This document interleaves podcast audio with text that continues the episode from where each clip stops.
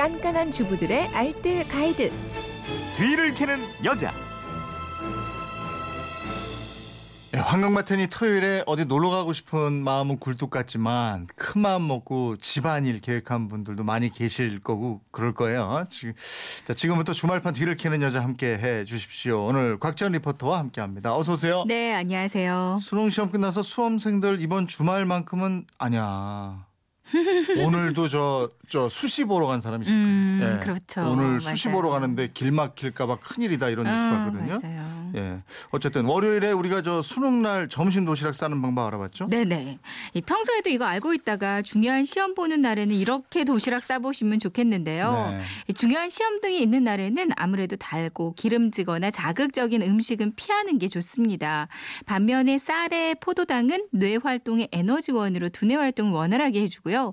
집중력 높이는 역할을 해준다고 하거든요. 그러니까 중요한 날은 밥 위주의 한식 반찬 도시락이 좋겠습니다. 네. 점심 도시락 가장 일반적인 메뉴 알려드리면요. 밥은 차수수밥, 국은 콩나물국, 반찬은 돼지고기 달걀 조림, 감자전, 고사리 나물, 김치.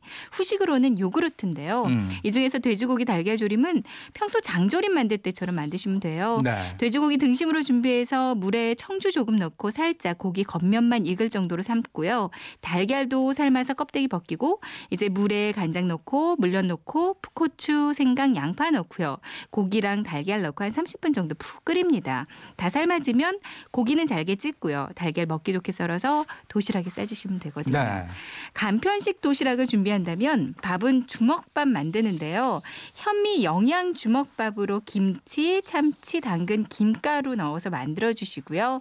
그리고 국은 시금치 된장국, 땅콩 엿조림, 그리고 우유 준비하시면 좋겠어요. 네.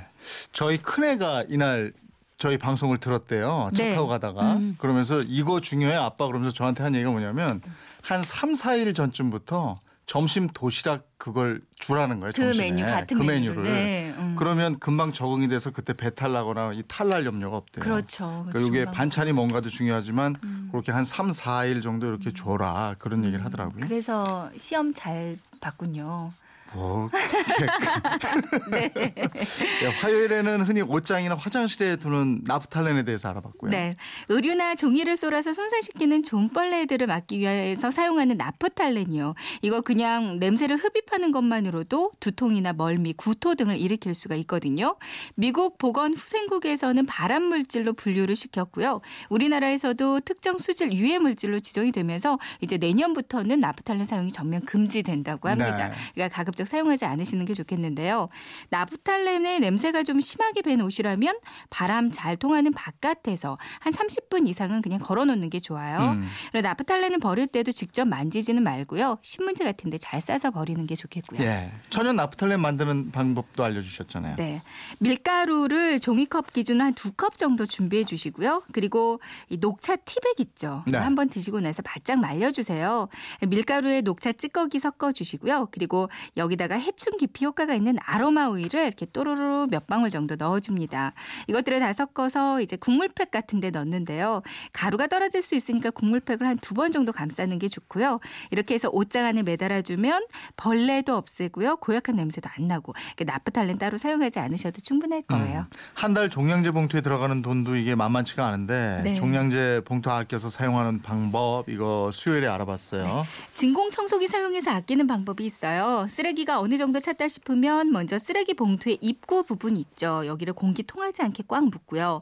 봉투의 옆면 쪽을 살짝 한 1cm 정도로만 구멍을 살짝 내줍니다. 네. 이제 이 구멍에다가 대고 진공 청소기로 공기를 이렇게 쫙 빨아들이면 되거든요.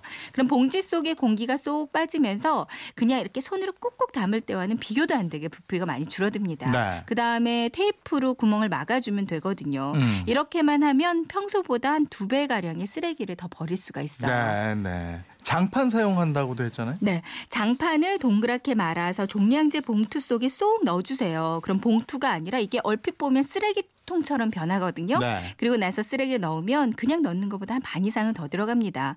버리실 때는 장판만 쏙 빼서 버리고 이 장판은 재사용하시면 되고요. 음. 이 방송 들으시고 6039님은 저는요 과자 상자를 쓰레기 봉투에 두르고 사용해요.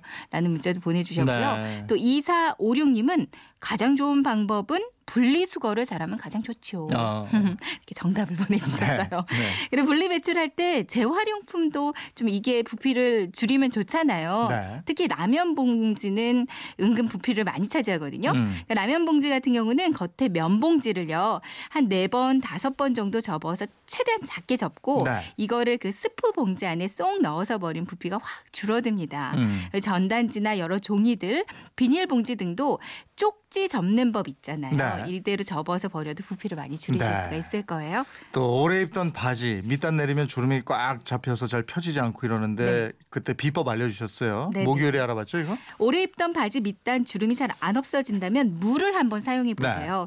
물을 적당히 잘라서 이 무에 잘린 단면을 이용해서 주름 자국 부분을 문질러 주는데요. 무즙이 스며들 수 있게 한 1, 2분 정도로 그대로 놔뒀다가 다림질 몇 차례 반복해서 해주시면 됩니다. 그리고 주름이 좀 심한 곳이라면 물을 아예 갈아서 즙을 낸 다음에 이 무즙을 주름 부분에 발라주고 다림질을 해주면 되거든요. 음. 그럼 심했던 주름도 말끔하게 사라집니다. 네. 무가 95%가 수분으로 이루어져 있어서 즙내기가 쉽고요. 또 3%는 당분을 함유하고 있대요. 네. 그러니까 녹말 풀과 같은 효과를 내실 수가 있어요. 뿐만 아니라 무는 각종 얼룩 지우는 데도 효과적인데요. 호주머니에 넣어뒀던 사탕이 녹을 때 있어요. 네, 네. 사탕 얼룩이 졌다면 무즙을 헝겊에 싸서 얼룩 부분에 묻혀주거나 아니면 무 자른 단면으로 이렇게 톡톡 두드려주고 나서 한 5분쯤 지나 세탁해준 말끔히 없어집니다. 음. 과자를 먹다가 옷에 얼룩이 생겼을 때도 또 간장 묻혔을 때나 핏자국이나 잉크 얼룩 등도 무즙을 갈아서 얼룩에 한 10분 정도 올려놓고 세제로 빨면 깨끗해지거든요. 네. 무는 수분이 많고 맑기 때문에 무즙 자체는 얼룩이 남지 않으니까요. 음. 한번 이렇게 물을 사용해 보세요. 네, 알겠습니다. 지금까지 주말판 뒤를 캐는 여자 곽지연 리포터였습니다. 고맙습니다. 네, 고맙습니다.